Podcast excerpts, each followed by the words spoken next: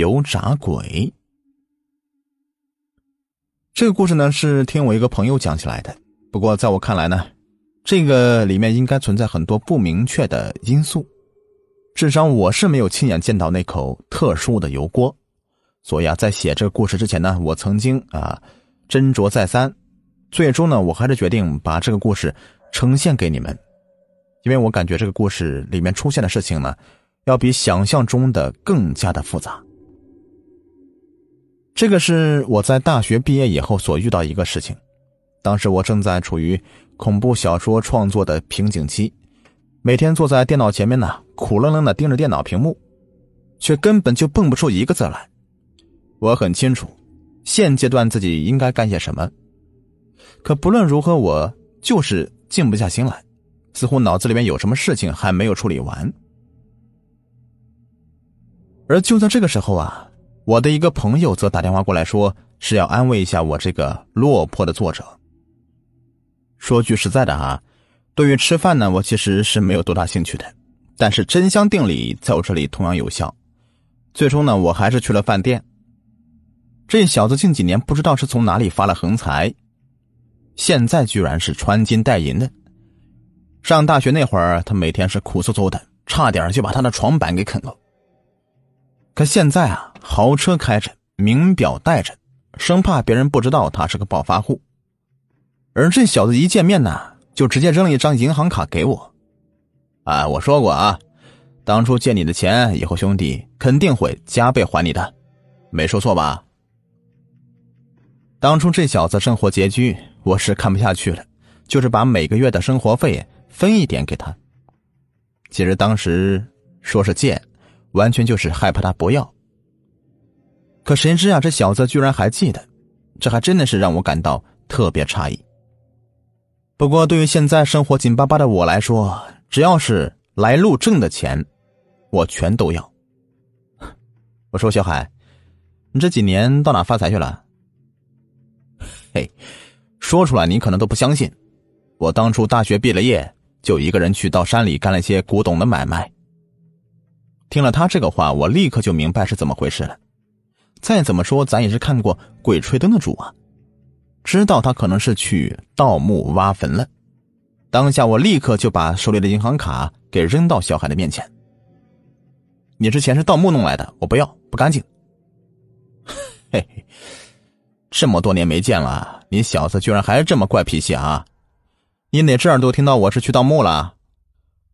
我是到农村呢，去倒买倒卖啦，把他们那些不认识的古董拿到城里面去卖，从中间呢挣差价。行里管我这种人呢叫捡漏，盗墓是犯法的，我才不干呢，我又不傻。听了小海的话，我这才明白，刚才自己是有点多想了，所以此时我则再度将银行卡拿了回来，并彻底装进了自己的口袋里。话说你个学计算机专业的，哎，怎么还玩起古董了呢？不怕让假货给骗了呀？哎呦，说到这个啊。我就不得不向你提个人，可能你并不认识他，但是我的变化都是从见到他之后产生的。此时，小海来了兴致，则毫无顾忌的讲了起来。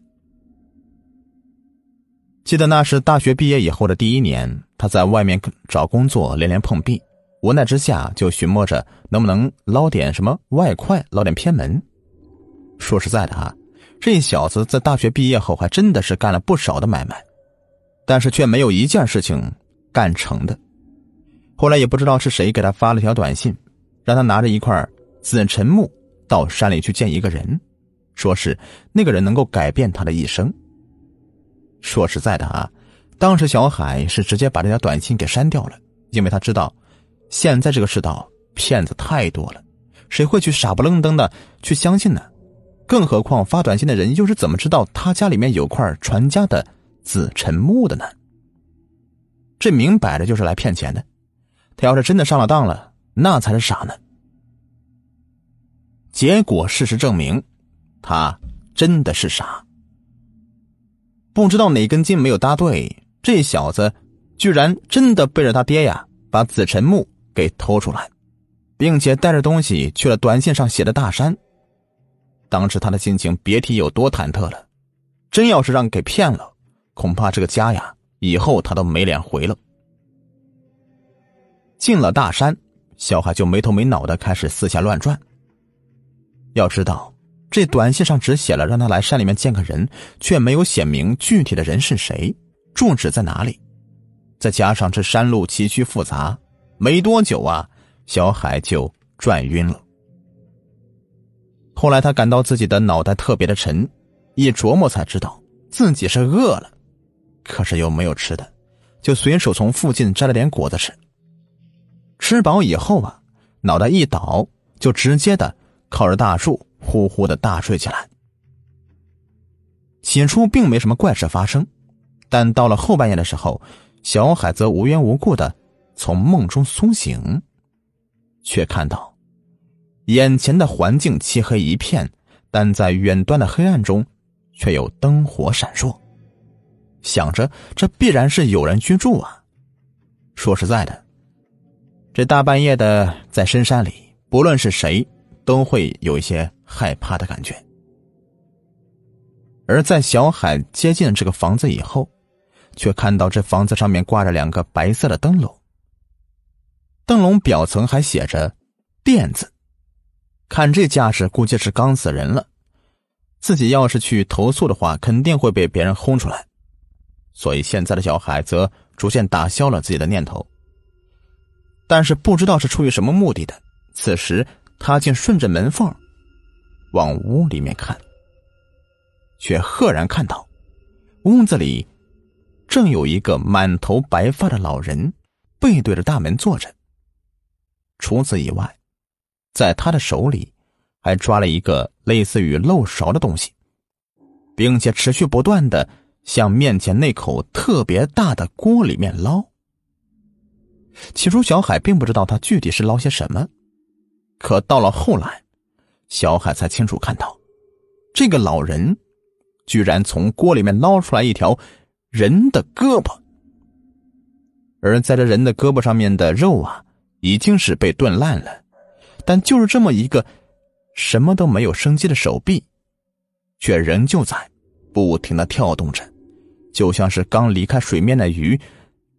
就在这个时候，小海方才发现，这手臂似乎不是人的，因为这个手臂是诡异的暗青色，并且在手臂上还生着一层层类似鱼鳞的东西，修长的指甲宛若尖锐的匕首。在屋子里光芒的照耀下，反射出森然的寒光。非但如此，就在小海看得入神的时候，那个坐在大锅前面的老人却突然转过身来。小海这才发现，原来对方根本就不是一个老人，而是一个特别年轻的男子。不得不说，这个男子长得特别清秀。就连小海这个男人都感觉对方的容貌精致的有些过分了。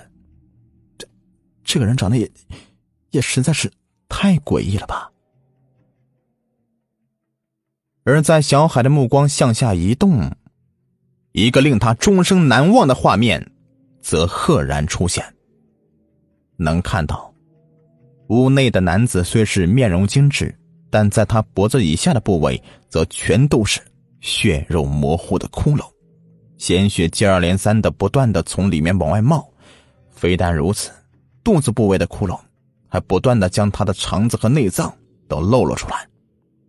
这场面除了诡异惊悚之外，则更让小海感到恶心。这时候，小海还发现，刚才从锅里面被捞出来的手臂，居然就是对方自己的。没想到他，他居然在吃自己，这这怎么可能呢？正在小海诧异的时候，屋内的男子却突然消失的无影无踪，只留下那口诡异的大锅。似乎之前所发生的一切都只是一个简单的幻觉。而就在这个时候，小海趴在门缝上的眼睛却赫然看到。屋内一只血红的眼眸，不知何时竟突兀的出现，并与小海近距离的对视着。紧跟着，屋内则响起了沉闷的声音。这么多年了，那家伙终于给我骗来一个活人。看来我离开这个地方的日子不远了。嘿嘿嘿嘿。当时，小海只感到自己的脖子像是被人用手死死的给扼住，紧跟着，他的视线就因为窒息而变得模糊。没多久，他便彻底陷入了昏迷的状态里。当他再度苏醒之后，则赫然发现，自己的眼睛似乎产生了某种特殊的变化，对古董有着莫名的辨识力，而这些变化在他看来。估计都和那个怪人有关系。至于当天被他抱在怀里的紫晨木，在他苏醒之后也已经不见踪影。具体是被什么人给弄走了，他自己也不太清楚。而听了他的话后，我则突然感到，面前这个小海虽说说话时人就是大大咧咧的，但在话语之中所透露的气息却有些不对劲儿。看来。之前那场遭遇，恐怕改变的不只是他的眼睛，那么简单。